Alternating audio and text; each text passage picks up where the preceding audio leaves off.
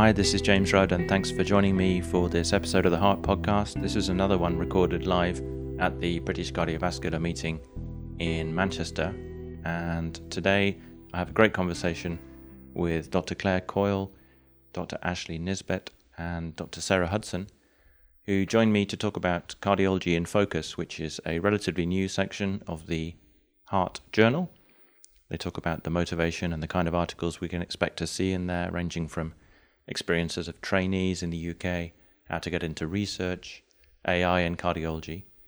And we also have a discussion about how we can improve the working lives of trainees in cardiology and some practical, real steps that have been taken in a few areas of the UK uh, in order to do that. And we hear how that's been very successful. I hope you enjoyed the podcast.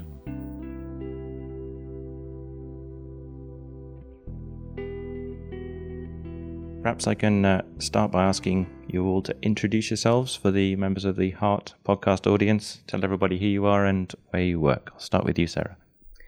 Hello, my name's Sarah Hudson. I'm a cardiology registrar in Severn, and I'm one of the cardiology and focus editors for Heart.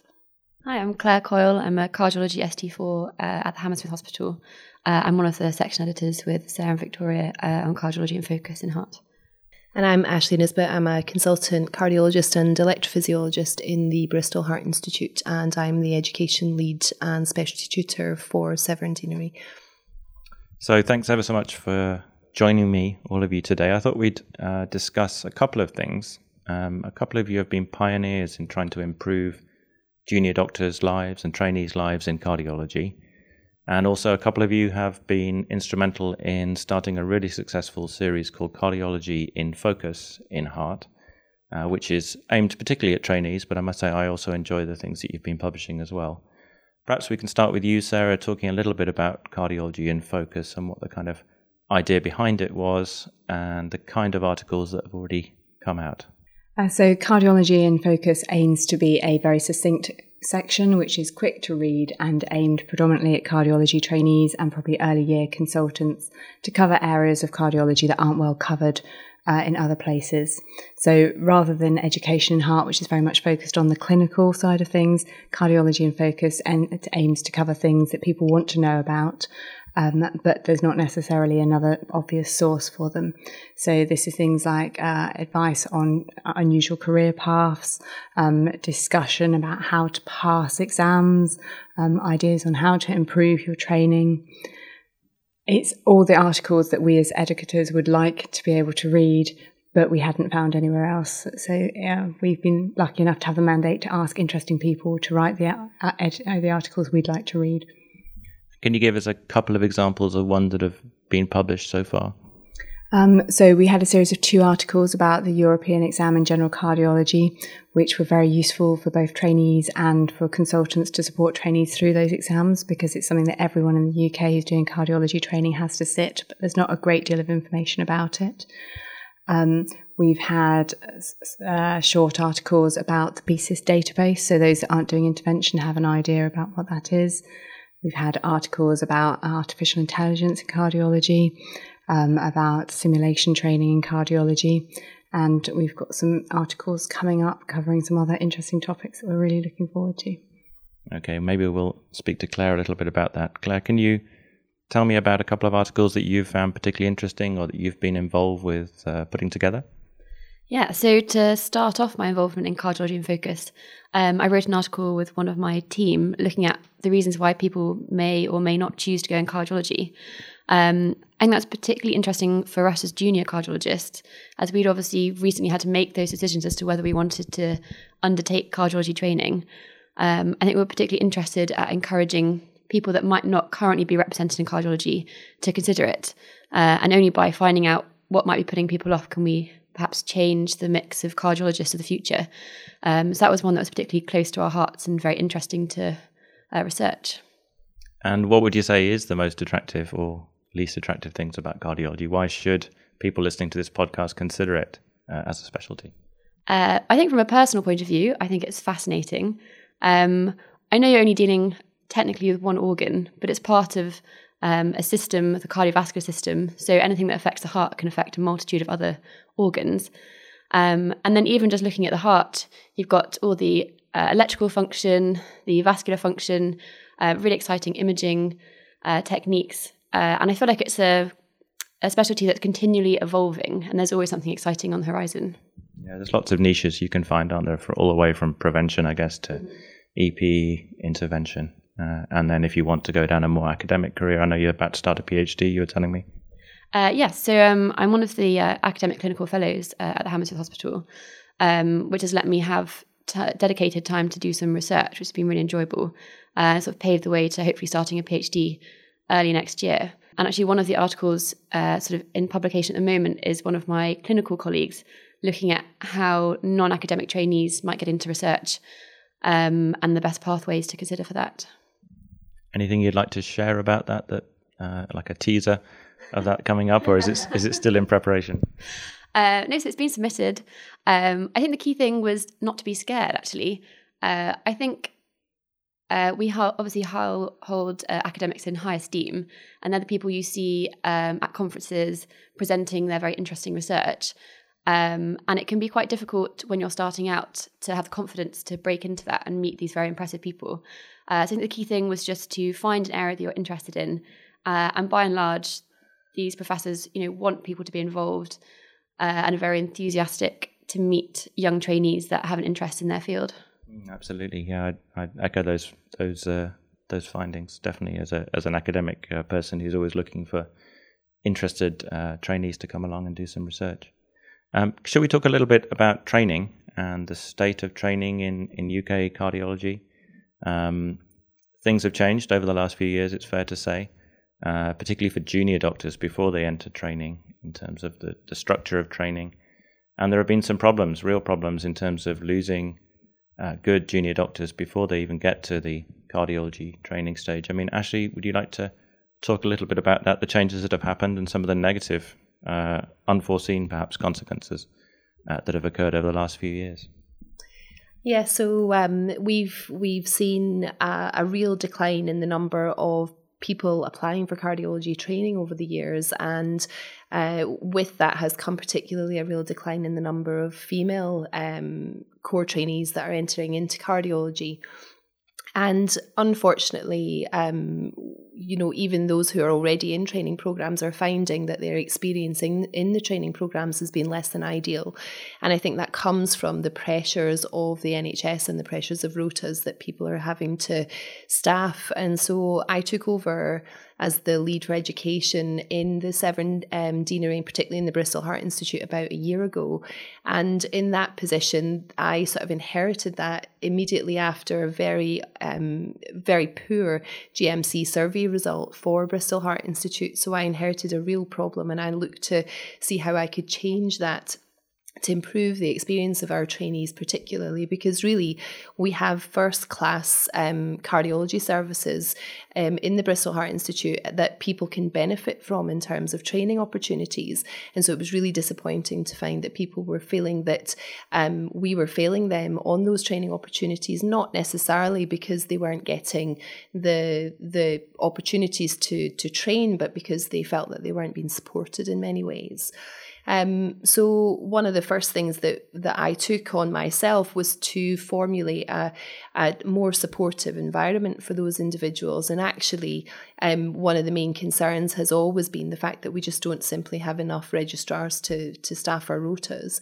So we've been looking to employ trainees from overseas, in fact, in many cases, that can fill clinical fellow roles. And these are excellent, experienced cardiology trainees who are working in other countries who want to have some experience in the UK. And they've been invaluable in terms of actually staffing our cardiology rotas. And we've just, you know, lobbied management to let them know that we simply have these gaps. We need to fund these positions because we can't expect our trainees to continually fill gaps in the rotas because they're getting really tired and worn out.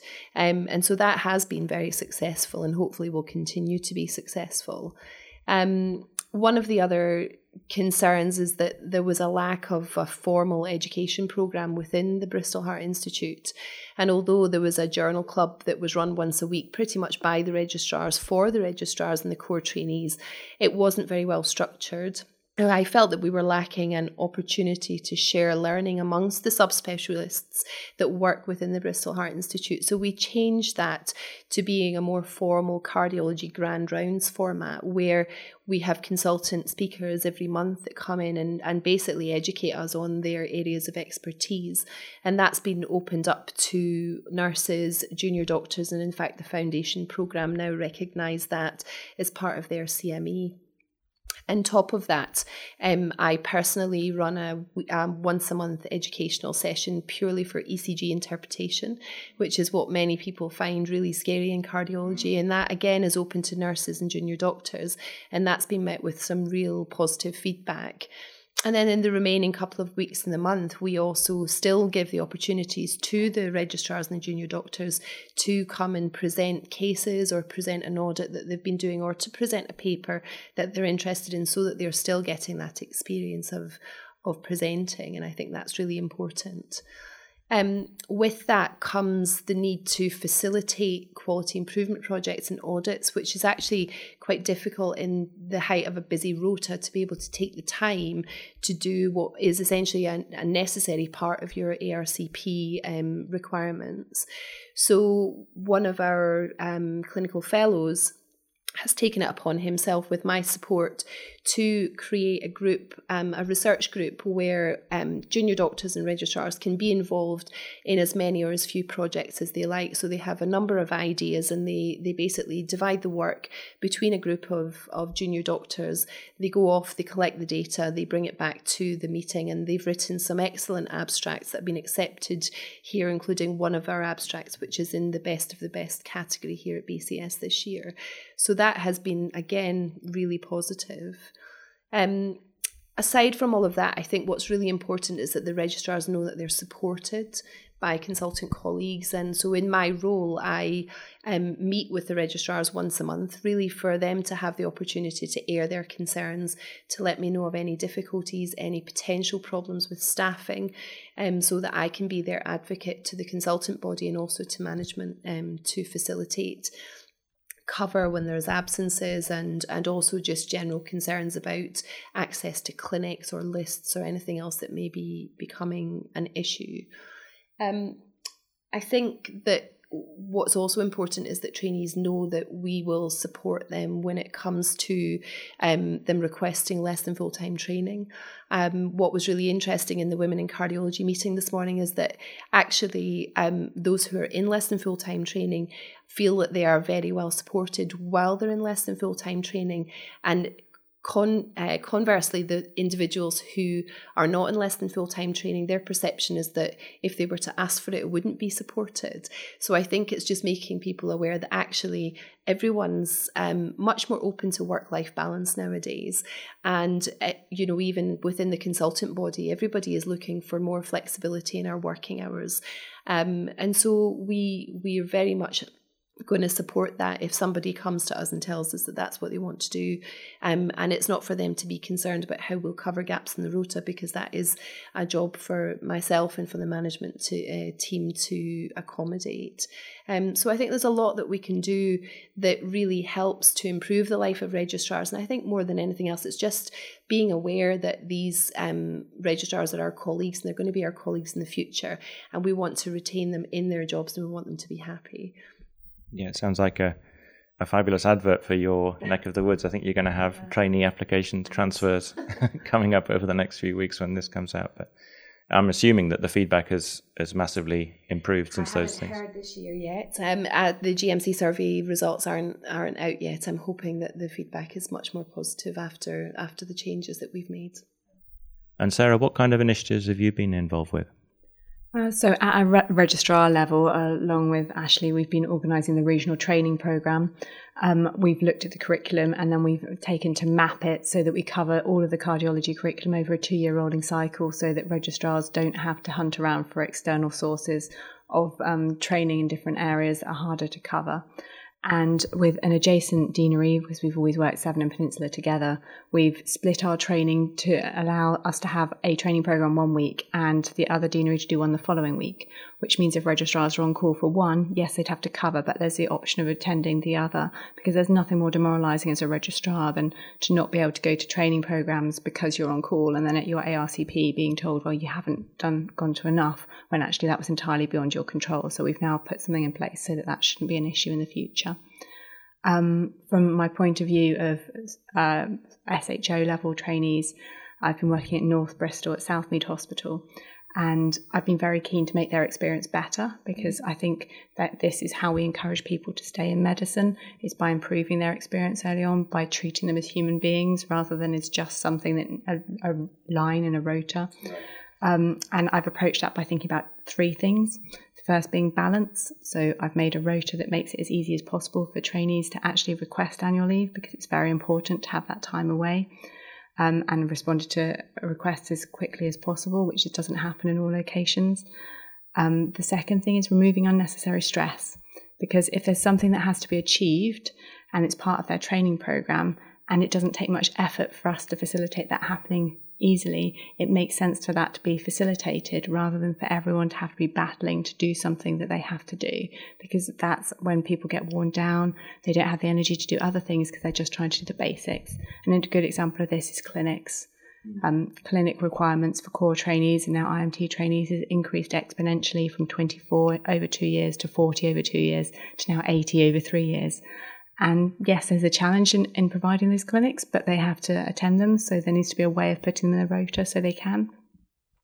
And things like DC cardioversions, we can facilitate attendance at, at those, which means they can tick that off from their curriculum without it being an unnecessary stress again.